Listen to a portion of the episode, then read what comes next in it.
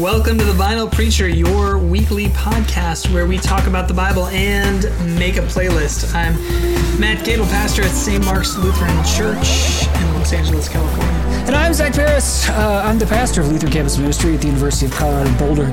And uh, I'm coming to you live from uh, the end of the world, uh, the middle of pandemic. Uh, in case you're wondering what it was like to live as if it was May of 2020, again here in October, and we're doing it, Matt. We doing are it? doing it. One of the things that we've learned about ministry in this time of pandemicals is that you got to be adaptable. True. Matt, right? Uh, after three weeks, the cornerstone of our ministry, which is a weekly meal, we are doing it outside. It was kind of beautiful, Matt. The students refused to sit at the tables that I set up and like had like two people at this table, and they just sat in this big circle in the middle of this field, all distance, because they just wanted to see each other and be with this community that supports them. And we figured out how to feed them. And after three weeks, I felt like we got this. We know what we're doing now. And then I got home, and in that 10, 15 minute drive to my house, by the time I'd gotten home, they announced that the university was issuing a stay at home order for all students for two weeks. Three days later, they said we're going online classes for two weeks, which kind of which is counterintuitive, but it does make sense that students gathering is a problem, but actually gathering in class where they do have rules and stuff is actually not that like the worst part of the problem. Uh, and then today, Matt, today uh, the the county of Boulder has stepped in because the university, it turns out, does not have like uh, can't do too much to you for leaving your house on private property. Uh, has issued a, a stay-at-home order for all 18 to 22 year olds who live in the city of Boulder 18 through to October 22 8th. year olds. You will be subject to a misdemeanor $1,000 fine and up to 90 days in jail for breaking it. Um, wow. so, Wow. awesome, All those Things are going great. 18 to 22 year olds are getting caught up in it. Wow. loving it. Loving it. But we adapted again, Matt. Uh, I was talking to Megan. I was like, how we're going to feed these people. Uh, we could. They can't come to us this week. They're not supposed to leave their house. So what we decided to do, Matt, was to bring the dinner to them. So we launched a new company, a startup that you can invest in right now that we are calling BreadX. Uh, The logo looks surpri- looks surprisingly familiar. It feels like a Nathan for You project. Is what it feels like. Basically, Matt, Nathan for you is my ministry role model. Why didn't you call it Dumb FedEx? Ah, man. Well, it would be dumb, dumb Postmates, Du- dumb Uber Eats. You know, everything will change and we'll have to relaunch the program here in a few weeks. Uh, but really, actually, pretty cool. We put the call out to our dinner hosts, and uh, we invited all students to like sign up and stuff. So on Tuesday, just a couple days ago, we delivered dinner to 46 students uh, with the help of 13 volunteers who all prepared um, normally when we have a dinner host they have to cook for a whole bunch of people uh, but we were like hey what if you just cooked for a couple of people and so we had you know uh, 11 dinner hosts chip in uh, two volunteer drivers and on tuesday night really cool we delivered dinner to 46 people um, and we're going to do it again next week uh, and then probably the week after that i don't know I don't know. I came up with a logo, pretty a dumb FedEx logo. How much time? This is this is what I want to know. As somebody that also cares about graphic design, Mm-hmm. how much time did you spend on that logo? I mean, not as much as you might think, because I've gotten pretty. Sure. I've done so much of it that I've gotten pretty good at how to use Pages in particular. Yeah. Shout out to Pages because I feel like it's the best way to do Yeah, you don't need all those Adobe products. You Just use Pages.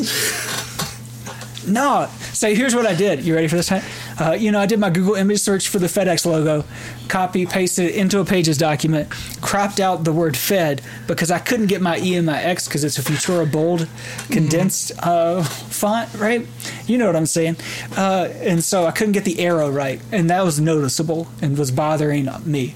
Uh, so then I did a text box of uh, just the word bread right? I figured I did some googling to figure out what the official font of FedEx was. It's Futura. Everybody has it, bold, condensed, uh, and then I chase, uh, changed the, the the character spacing to a negative number, could bring it a little tighter, and lined up the the bread D with the capital E of X, and uh, screenshot. Uh, you know, Command Shift Four. Incredible. Boom. Incredible. Done. Done. And then you just like color match off of the logo, right? Uh, color fill with the little Yeah. the dropper. Yeah.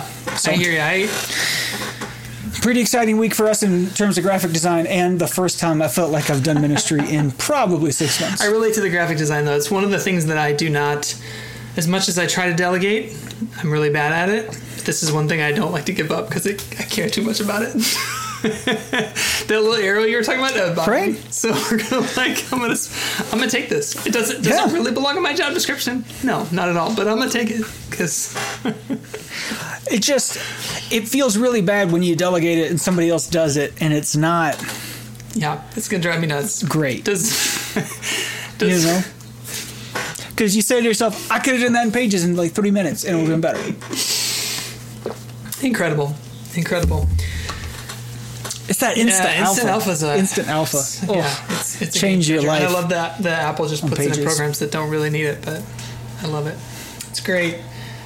I don't know. Uh, USC's been on online since the beginning, but uh, I was walking through our neighborhood. I had to go in to put up signs at our church because we have a committee that uh, tells me we have to prepare to reopen, even if we're not going to reopen anytime soon.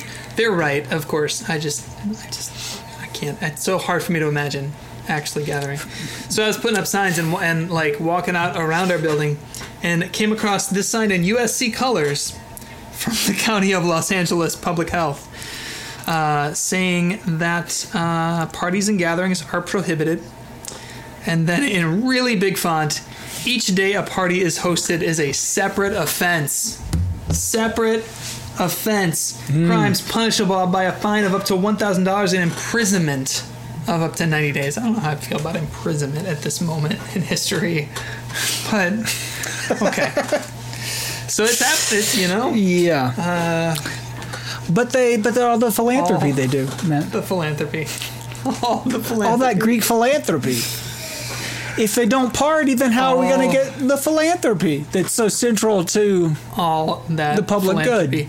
The other uh, pandemic ministry that I did this week is uh, our our music team gathered at church. Now we don't have a big choir, so we're not going to be one of those news stories. I hope there were like three of us, uh, but we wanted to pre-record because we thought it might sound better. So we used the fancy podcast mic, Zach. We used the fancy podcast mic. I got to play with the different settings and Google to figure out which was going to work best for piano and drums, and then a vocalist. And then we realized that like the vocalist really has to be recorded separately and then laid over the track in GarageBand. So I'm using GarageBand with multiple tracks. Nick, I'm coming for you. I'm coming for you. Oh my goodness. Oh, Nick, your rates! You better drop your rates, man, because that Uh, Not is really. historically Uh, real the- cheap. My my drummer was like, "Yeah, you're really learning. See, like this is great. You obviously like it's taking a little while right now, but then you really get the hang of it, and you'll start." And I'm like, "No, I don't want to get the hang of it. I do not want to add like another thing. this was kind of fun to play Mm-hmm. with. Like I'm amazed that, but I don't want to do three hours of this every week. you know." It was fun to play with. I'm amazed that my computer can do layers of vocals on this program that comes with the computer. But uh, no, I don't want to add a new line to my resume. Sorry. so thanks, Nick. In reality, That is you. an imp- that is a very important ministry skill is to to be able to discern the things that you're just going to refuse to learn. Uh, I used to learn how to do HTML stuff like every summer so that I could change our award-winning website. Um, and like I maybe it was this summer where I was just like, no, I'm not going to learn how to do this anymore. Uh, I, I don't know that I'm doing a good job mentoring our staff because I told uh, Megan, who really was central to making dinner delivery uh, work. By the way, she did all the logistics while I was playing with uh, the logo, which killed. You know. Um, but I told Megan, yeah, I'm not going to do a website. We're just going to find somebody. I'm going to pay somebody to do it. This is worth paying somebody to do. And she said, well, I think I could do it. so then she she did a great job, but you know, uh, I'm not sure that I Uh, I'm setting a good example. Amazing. Six months, Zach. It's been six months that we've been in this. Is it is it only six months? I thought we were closing on. I was hoping we were closing it on Six seven. hundred years. Here's the best part: the Pac-12 came out with some sort of statement today that they're one step closer to playing football again this fall. The same day that the city of Boulder is like, your students cannot leave their homes. So yeah, we're real close to kicking it off. Incredible. I think you mean ridiculous, man. Ridiculous. Meanwhile, in our texts, insert time for the text hmm. sound effects here. T uh, we're for still- T. Matt, I almost went to a live show. Have I talked about this on the podcast? No. They Red Rocks opened up and had live shows last week. What? Yeah, uh, 175 people, you know, in a venue that sits seats like close to 10,000. Um, Nathaniel Rateliff, Rateliff played like five shows to 175 people, and you had to enter. And I entered for all the drawings, and I lost. I did not win any of the drawings, man. So Sorry. the Too tickets were selling on StubHub for like six thousand dollars. they were like a hundred dollars. I thought they were a little steep, but you know, I mean, it's nearly like a private show with Nathaniel Rateliff Yeah. because it's like you didn't go. I didn't didn't win. I came close. To, we came close to going to Yonder Mountain String Band was doing an outdoor show, a drive-in show up in Fort Collins. Um, but that was expensive, man. Like 250 200 dollars per car.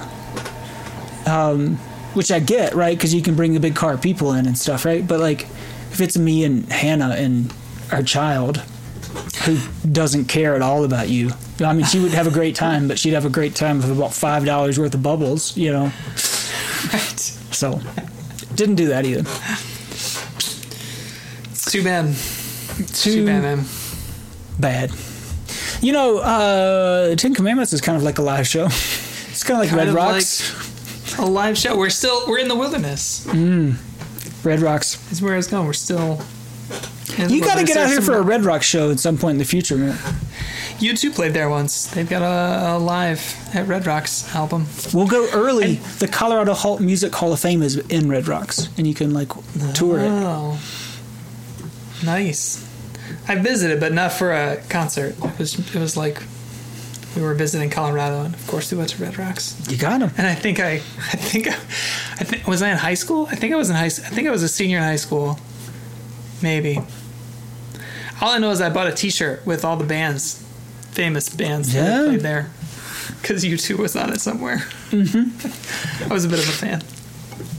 Someday, someday. Owned by the city of Denver. In case you're wondering. Really? Yeah, public. It's a public venue. The city owns it. Interesting. It was like a, a, a, a public works, you know, civil service corps kind of thing. Oh, nice. Well, I don't know that these rocks are red, but there are some stone tablets. Oh wait, no, there's not. I've got a note that says the two tablets didn't come until chapter 31. What? Uh. These are just God speaking. All these words. Do they count? If it's not chiseled in stone, Do they count? Here's what's most important, Matt, as we talk about the Ten Commandments. Evidently, their first ver- first appearance is the numbering. That's what the people in the pews want to know: is how are they numbered? I'm so disappointed in the Torah that they did not explicitly number them, Yeah. Why are we so obsessed with that? Hmm. and that people, different people, know, like, like it's a bad stand-up joke, right? Like Lutherans number the Ten Commandments like this, Catholics number the Ten Commandments like this, quote unquote Protestants number the Ten Commandments like this. Instead, uh, one thing you might notice God spoke all these words. Uh, second verse I am the Lord your God who brought you out of the land of Egypt, out of the house of slavery. Oh, uh, I think it's time to in- reinstate some patriotic education. We can't be talking about slavery. What? What kind of twisted educational system is this? We need to make Israel or Egypt. I don't know where that's coming from. Great again. Uh, we cannot be we cannot be doing this. We need to take this out. I will forever be a patriot of Egypt. Egyptian patriotism forever. Incredible. You shall have no other gods before me. You shall not make for yourself an idol, whether in the form of anything that is in heaven above, or that is on the earth beneath, or that is in the water under the earth. None of those places. But Middle Earth, totally okay place to find an idol. Totally, totally okay.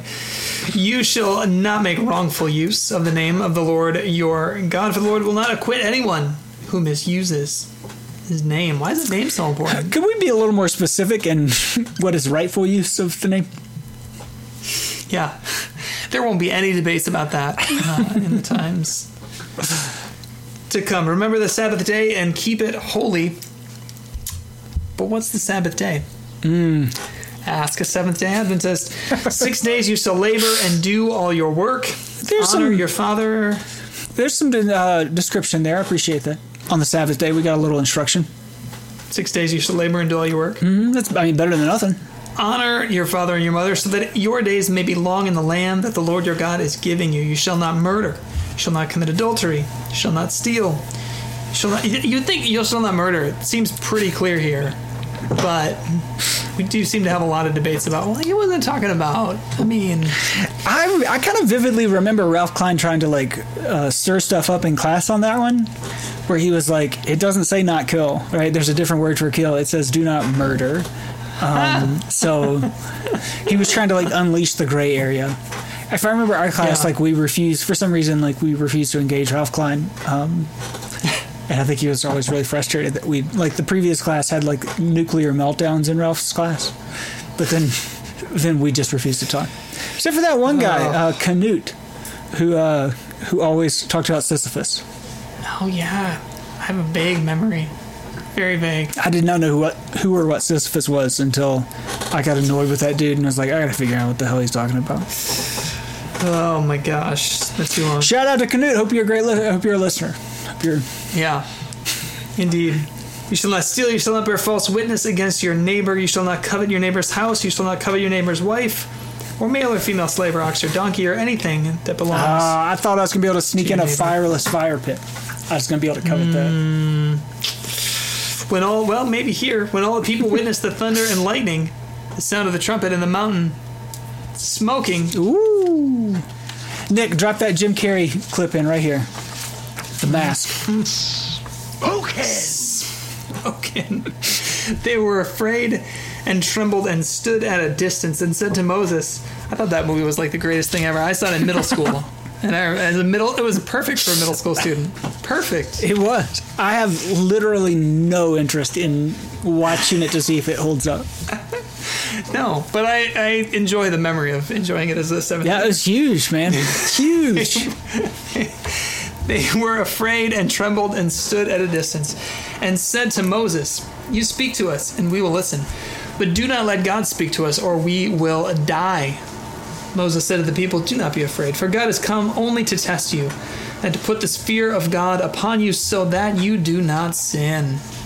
Word of God, word of life. Whew. Matt, the Ten Commandments are, are, are very overrated, right? In terms of like prominence in the Christian tradition. Yeah, Like, and uh, in the Catechism, they're like one third of the Catechism. well, I mean, oh, here, one of my many issues here. I don't mind people Luther quoting the, the Catechism on this because the Catechism like turns around and like makes helpful things, right? Like, like and turns things like like I, I tell students, um, you know, I think it's more constr- it's just it just is more constructive to not necessarily be a, be negative, but to be like positive, right? So not like, and and more than half of these are you shall not do this, you shall not do that, right? The negative commandments versus the positive ones. Of course, that's a, a distinction that that oftentimes preachers can play with. Uh, and Luther How does do you feel work. about uh, putting it outside a courthouse in order to assert the Judeo-Christian roots of our justice? system? I, Matt, did. God has done, Yahweh has done a lot of really crazy things in the Torah so far, right? Uh, we've got floods, rainbows, fire, all kinds of crazy things, right? This is the least impressive thing that God has done, right? Moses climbs up to the top of the mountain, speaks directly to God, and this is what he comes back with? You know, yeah, like, some you- base, you're basic not- instructions before leaving Earth. Right here. you're not going to believe what God says. Don't murder each other. like, like, they, like, who was like, well, I hadn't thought about that as a rule. That's a good one. Let me write that one down. Do not murder, but adultery is still good, right? No, these are all like the most obvious. for the most part, they're like the most. How? Come on. I mean, if this is wilderness school, uh, it does remind me of a day with preschoolers where you run into a problem and then you have to come up with some kind of rule to solve it that you thought was obvious, like let's use a fork when eating mac and cheese and not our hands. But sometimes you gotta spell it out. Gotta spell it out. I think Matt that um, that Moses went up on top of the mountain, and and God gave Moses the "I'm the Lord your God." Uh, you should no other gods before me, and then just stopped. And Moses like, "What? I can't come back with one." okay. Uh, I gotta fill. I gotta fluff this thing up a little bit, right? Uh, and so then he just makes up the rest, right? Maybe I'll, maybe the positive, maybe the way I should have done that joke is that God did all the positive commandments, and then Moses was like, "We got to have more than three. We need more than this." Well, Mel Brooks would argue that uh, there were 15. Moses just dropped some of them. So it could be that maybe the more interesting ones were 11 to 15. That I bet they were good ones. Pretty interesting. But I don't know. Yeah, I think that's the really, uh, uh, if you think about it, interesting thing about the commandments outside of a, a courthouse is they're like the least necessary instructions ever, right? Like, is is the courthouse if if you don't put the Ten Commandments up, are people going to be like, well, I mean, it was just murder. That's not bad, is it? Like, uh, I have a lot of Bible stories I think you should write on your courthouse and inside your courtrooms, and uh, this is not one of them. I mean, and perhaps that's the the best part of the catechism is Luther making lemonade out of this. Here's what I'll go with it. So we're in a wilderness, COVID pandemic wilderness. Mm-hmm. Sometimes in a wilderness, you got to come up with some new uh, rules and regulations. Maybe they seem pretty simple. Social Oh. distancing, wear a mask. Doesn't seem like that big of a deal.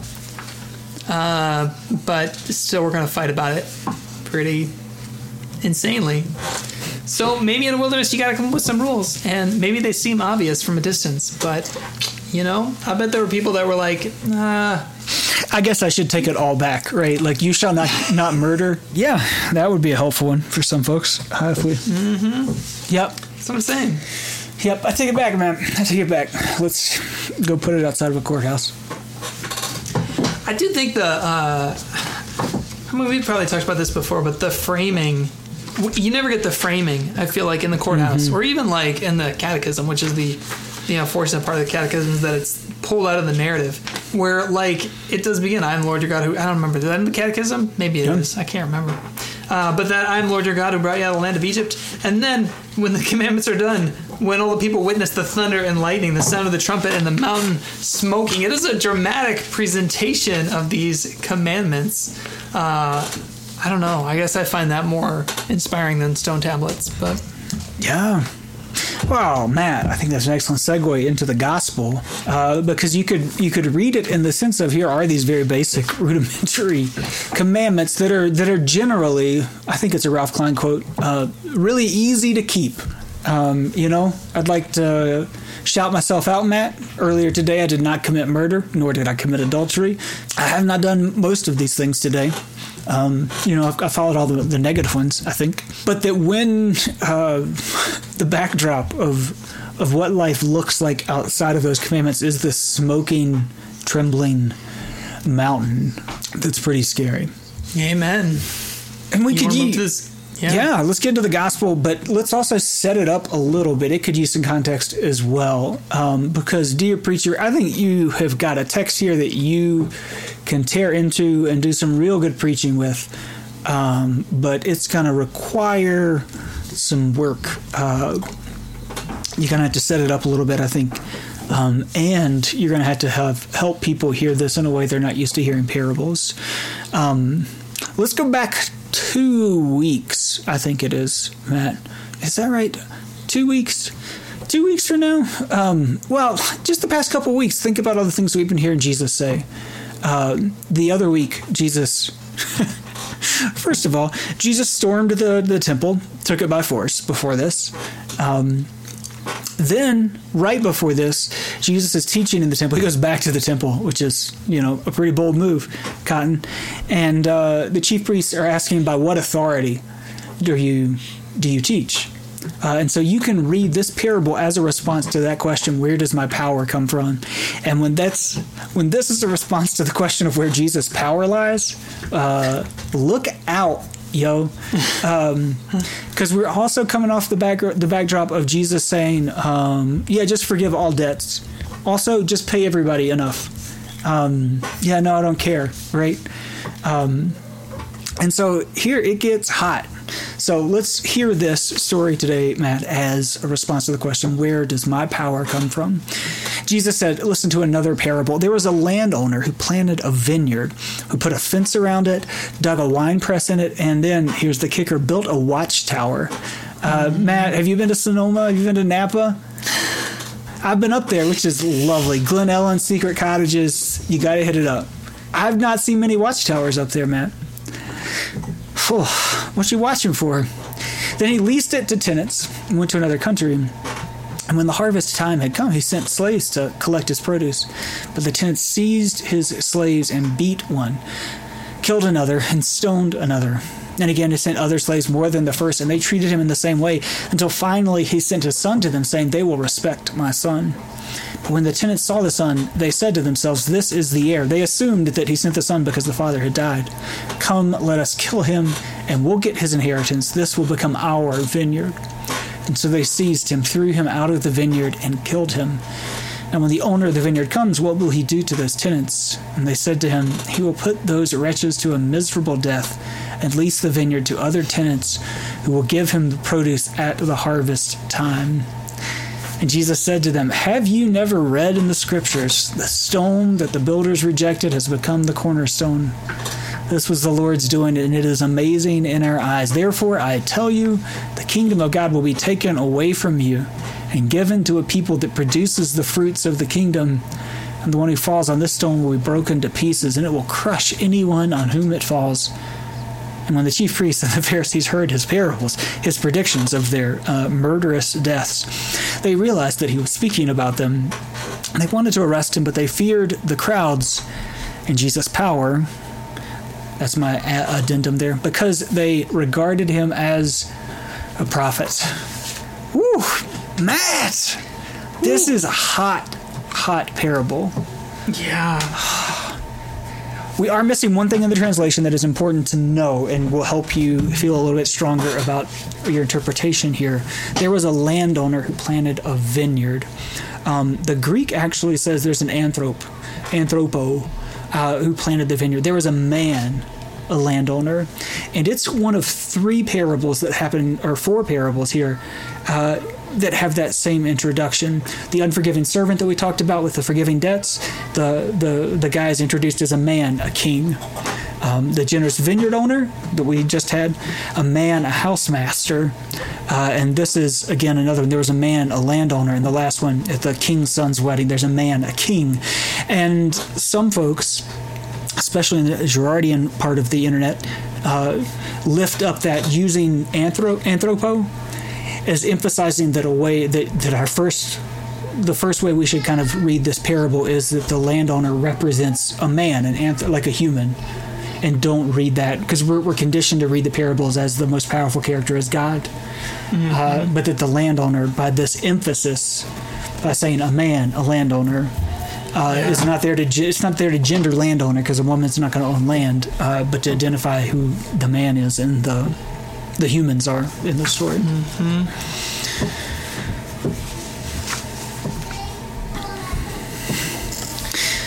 Yeah, I'm reading this text like so. I don't know. Do you want to run with something? I got. I'm reading this text Go so for differently it. this time.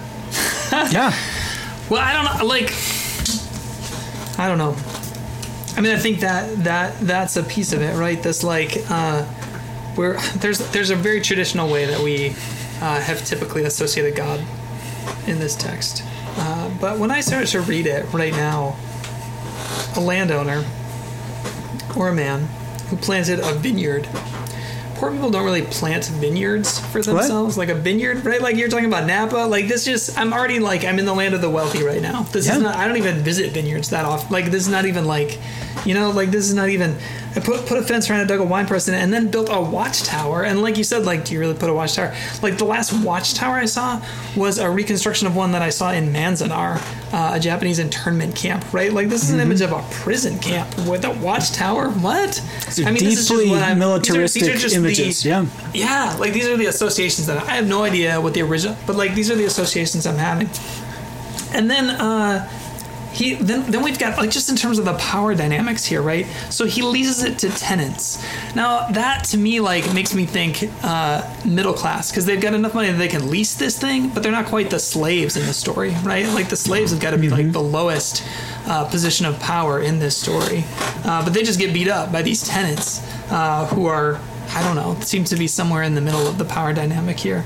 Uh, and then and then the tenants just become monstrous. Like they're just like they become murder. They just get really comfortable with murder. It seems like, mm-hmm. like they start with just killing. They didn't kill all the slaves. They just like beat one and they killed another. But then they're just they're just straight up murdering uh, by the time the sun comes in. It's just a really ugly story right? Of just pain and blood and heartbreak. If you didn't give me like that preconceived notion of like, this is God sending his son and see what we did to him, I would be like, wow, this is like a really messed up uh, novel, you know, that I would like pick up about humanity and how broken we are and all right, like, uh, and I feel like there's there is there there is just something here. I don't know. I really want to reject this year. If I'm preaching on this text, I want to reject that traditional interpretation. I want to give a completely different uh, reading of it. I still don't know what the good news is, but I think the bad news is about how effed up we are, particularly those of us. I mean, when politicians talk, they talk about the middle class, right? They very rarely are trying to do something for the top or the bottom. They're always mm-hmm. talking about the middle class because we all want to think about ourselves as being like good middle class people, and that's exactly who Jesus seems to go after in this uh, this text. Oh, interesting, Matt. Interesting. Um, I mean, so I I think I would reject pretty pretty firmly this this year the idea it's there and it's hard not to see and to read into it, but to recognize we are reading into it when we do it. The allusion to uh, sacrificial son here as Jesus being the sacrificial son. Um, and I, I would reject it perhaps first because there's no redemption in the sacrifice here nothing is made whole out of this. Yeah. Violence begets violence, right? Um, so so it's that kind of like cruciform lens, right? Like that you that you got to bring with you when we're talking about sacrifice stuff. If the sacrifice doesn't bring redemption, then it's just violence. Um, and that, that I think this parable is is a vision of life without. I mean, I hate to say the Ten Commandments, but without. This is a story about the way of humans, the world of humans, not the world of God. Um, and I think the good news is not super good news. It's that kind of. it's not super bright. It's not a camp song good news, right? It well, unless you're singing a canticle of the turning, it's that kind of good news. Um, yeah. Because Jesus is is threatening, basically, right? Like his power is the power that comes from the people because of the works he's done. Um, and that this, I think, the illusion Jesus is making here is to say that you're the landowner um, you're the son of the land. You you you think you're the you're the you're the the pro, the chief priest, the folks who are who are safeguarding the tradition of the landowner of God. Well, the way y'all do things, this is how this is what happens, right? Especially when you, um, I mean, it's a it's an absentee landowner um, who nobody was fond of absentee landowners back in the day. Um, you know all of the luxury apartments and houses and still aren't. Yeah, yeah. Uh, that sit empty in the middle of a housing crisis. Uh, we've got a, a, movement here in boulder uh, called bedrooms are for people which is surprisingly controversial uh, because it has to do with zoning and stuff right? Like mm-hmm. you have to unrelated related all that kind of stuff. Um, when you hoard when you build up fences and walls and build watchtowers um, they won't stand up. I mean, I think that's the the good news is that like these walls that are surrounding you, which is much more, you know, who the the listeners in Matthew's like telling and retelling of the story would have been. Um, those things are going to get torn down. Like they're not going to stand. Um, yeah, yeah, it's amazing to me. I mean, even though the good news is uh, it's definitely a hard good news. Uh, I tried to argue with somebody that grace this week that grace burns in a Facebook thread, and I, and I stand by this like a grace that burns right here. Mm-hmm. But I'm struck too by like Jesus' response to them, right? So he's like, he's like, well, now what's he gonna do? And they're like. He's gonna put them to a miserable death. Like all they can think about is death and retribution, right? Like that's mm-hmm. the only response that they give him is more death and retribution. Like that's all they can imagine for what the future looks like. And Jesus responds like Jesus instead resp- i mean like what if jesus isn't just agreeing with them but he asks them this like like if he like he almost gives them a different response. Have you never read in the scriptures the yeah. stone? And then he begins to move almost to a future focused kind of thing. The stone that the builders rejected has become the cornerstone. Well that that suggests that something new is going to be built. They didn't allude to anything new being built but yeah. somehow jesus response to them is about something new being built which is just a really different response. Like Jesus is saying something very different than their response. This isn't just like, "Yep, you're right." He's saying uh, it just it's really really interesting. This was the Lord's doing, and it is amazing in our eyes. Like He already starts to sow these seeds of good news. He says something hard, therefore I tell you, the kingdom of God will be taken away from you. But then He also says, "And given to a people that produces the fruits of the kingdom." I mean, that to me sounds like the Magnificat, right? Mm-hmm. Which is also good news. That is not good. That is not easy good news for everyone. It will eventually be good news for everyone, but it's not easy. Uh, and so this, like, it almost sounds like a Magnificat thing there in verse 43. Jesus uh, does so, not af- does yeah. not affirm their interpretation of the future.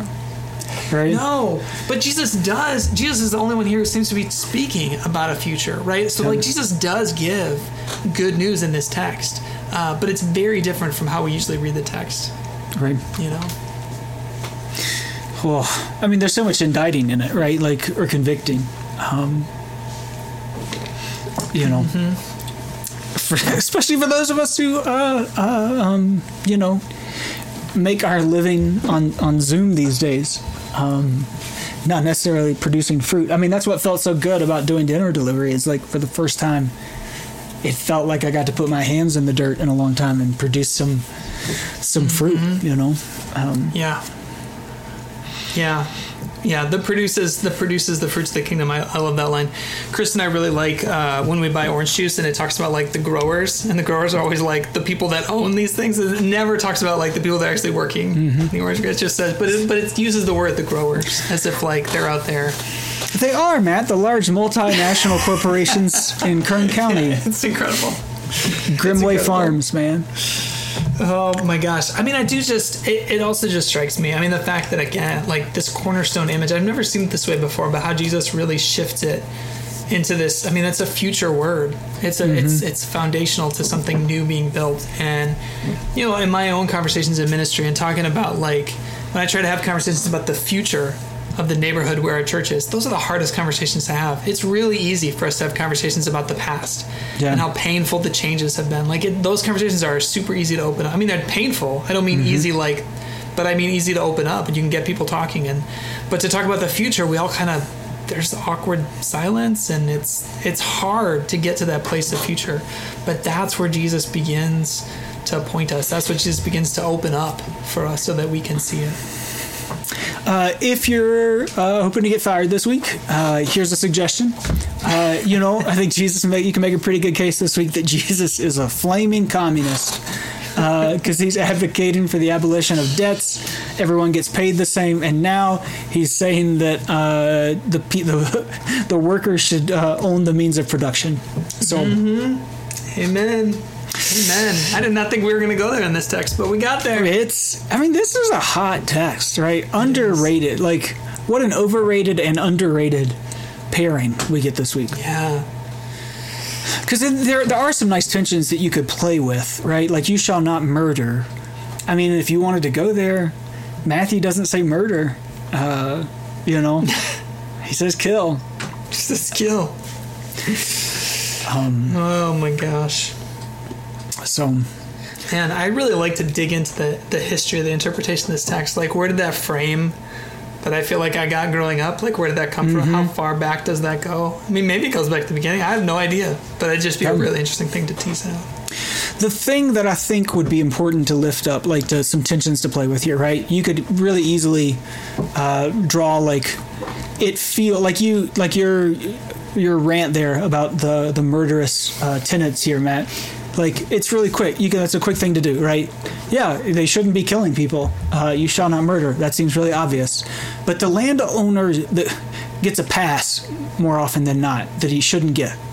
And if you're looking for, for what the, the landowner's doing, I, I'd say the landowner is coveting their neighbor's house, uh, especially in the way that an ancient someone in the ancient Near East would think about that you're um, you've gone to take over your neighbor's house. You're not even here, right? Like Right. you've ab- Right. abandoned. Like you've. Uh, I mean, you're not even golden ruling it. You're not loving your neighbors yourself because you don't care about your neighbors because you don't live there. You're just here to extract. Uh, I mean, it's like when we've we've talked about on the podcast before. Uh, Colorado and the Mountain West being built on extractive industries. Um, There's something really anti-community uh, about mining towns, about resort towns, um, because they do this same sort of sort of thing. And so, so the landowner is just as in violation of the the Torah here of the Ten Commandments as the tenants are. Amen. And that everyone expects him to come back and just murder everybody too. So it's, Yeah. they're not good Yeah. guys in this. No. What are uh, you listening to this week? Uh, is is a song and album called "Long Violent History" at all relevant to this text? I don't see how. Could it? Could it be? Don't see how it did. Would good. Yeah, I really, uh, man, I'd enjoyed some of uh, Tyler Childers' other stuff Ooh, uh, in years Have you- but then he he was new to me when this week. he what? New to me this week. I He was new to you? Not previously. Well, I don't know how I discovered him, but he had a couple songs with West Virginia in them, and then I started making a little playlists. He's a West stuff. Virginia guy, right? Or Kentucky. Yeah, well, he's yeah Kentucky, but he's got you know he's got songs about um, leaving West Virginia. I don't know. It's good. He's got I don't know. He's just got an interesting sound. But um, but then he posted this thing on Facebook that I just I, I don't know for some reason I found really moving. Um, and and then I listened to his album, which is almost all instrumental with one song Yeah. uh, about about what's going on. He he gave this like long explanation of it, which was pretty like I don't know. I found I found it quite moving, and I've enjoyed the whole album. I mean, uh, the uh, the instrumental tracks to the to the single. So long violent history, Tyler Childers. I don't know. Do you have thoughts about it, Zach? Uh, I have not really listened to it because it was because it was instrumental and it was my first. It's hard for an instrumental album to be your first your introduction to an artist, right? Yeah. Because you don't have because you. I mean, that maybe that's actually helpful to say, right? Like how important context and stuff can be. Um, versus, you know, if Dawes comes out like released tomorrow an instrumental album, like I'm gonna read so much into it because I'm so invested in. Also, Right, right. breaking news, Matt. Breaking news on the Dawes front here in the music section of the podcast just came out on Instagram. Taylor Goldsmith announced it in song form. Him and Mandy Moore are expecting a child. So let's Good. Dawes baby. Let's now let the competition begin. Matt, who among us will be the godparents? Oh, gosh, I'm hoping it's me. He's like, I'm trying to find. It's gonna be like Cinderella. He's like, I'm trying to find that guy I met at a concert once. Um, That's right. Just hmm. Good one. Tyler Childers. well. Anyway, gonna throw that on there. Uh, did you watch the video though? Did you have? I've not. No? I've not. No. I'm curious. I'm curious what you think about this. I'll look into uh, it. Well, then I got into. Uh, then I'm looking on Spotify for like new stuff to listen to, and because I've been listening to this, then they recommend to me a playlist called "Roots of Change," which is a collection of roots music uh, about social justice. And so there is a song called "Under the Devil's Knee" uh, by a whole bunch of artists: Tré Burt, Leyla McCalla. Allison Russell and Sunny War, and it's basically like the story of George Floyd. It's like the tradition in the tradition of that Bob Dylan Hurricane song, where it like tells this person's story, like from childhood all the way up to what happened this summer, uh, and it's it's really powerful to hear a song like that. So I'm going to put that on there, under the devil's knee. Uh, and then finally, I'm going to keep listening to that playlist, and maybe I'll have more stuff from there in weeks to come. But in the meantime, another new Bruce Springsteen song, "Ghosts." Ghosts out today. Uh, Is it from the soundtrack to the movie? Feels relevant. No, no, it's not. No. That's what I got. I like it. I like it. Matt, I am so I think something special is happening right now for me. I think I'm really getting into a relationship. Um, you know, the new Phoebe Br- uh, Bridgers album came out. Bridgers, it's not Bridges, it's Bridgers. Bridgers album came out, and I listened to it, and I was like, that's nice. Um, but it, the more I listen to it, the deeper into it I get, Matt. And again, this week I'm so deep into it, and the videos, Matt. The video, her, her video work is so good. Like, it's so good. I'm not gonna put this song on the playlist, but I'm just gonna talk about how much I like it this week. Uh, Garden song. She's a second track. She just has these amazing lines, right? Like. Uh, everything's growing in our garden. You don't have to know that it's haunted. The doctor put her hands over my liver. She told me my resentment's getting smaller. she put my hands over my liver and told me my resentment's getting smaller. That's so good, right? Uh, so I'm just still pounding, pounding that album. Uh, but there is some new music that came out this week that I'm going to put on, that. Uh, some new old music. Angel Olsen, uh, you know who we saw at Coachella, came out with a cover of the 1964 Bobby Vinton song "Mr. Lonely" uh, to pitch the upcoming movie Miranda July movie um, uh, Kajillionaire. Uh, and I think that's a great one to put on here. The landowner, you know, that's why I'm lonely, Mr. Yeah. Lonely. I wish that I could go back home. I mean, that's the problem, right? He's disconnected from community. I think that's definitely a way to read uh, this story. Then the aforementioned uh, father to be Taylor Goldsmith and his band Dawes, uh, still teasing songs for the new album that's going to arrive at my door in vinyl on October 3rd. Uh, one of the new singles is Didn't Fix Me, uh, so a song about all these self help things that he's done that haven't fixed him. Um, and so, in the midst of this tension of, of what we are called to be in the reality of the world, um, I think there's there's room in the playlist this week for a song that wrestles with our inability to, to live up with our hopes and God's hopes for us. And then finally, you know, killing in the name of uh, feels like it maybe it's not a gospel song for this week, but it's uh, ties into the text. Hey, man. Wow. Well, I hope uh, I hope your Dawes album comes on time. I ordered my Killers album a month ago. Still delayed. Demand Oh. was so high. Did you So pre-order? high. Yes, like You pre-ordered, and you didn't get it. yeah. But they told me demand was so high. Still Oh. not. Still has not arrived. I mean, they told me like I would get it on the release date. Yeah. Well, you know, Brandon Flowers, the Killers, they're just so popular. So He was losing band Dawes- members, so they've got less hands to do the work. You know, That's right. They're doing it themselves, like the landowner. Yep. It's going to take twice as long with half the band. Incredible. oh, speaking of vinyl, it's yeah, been real. it's been real vinyl.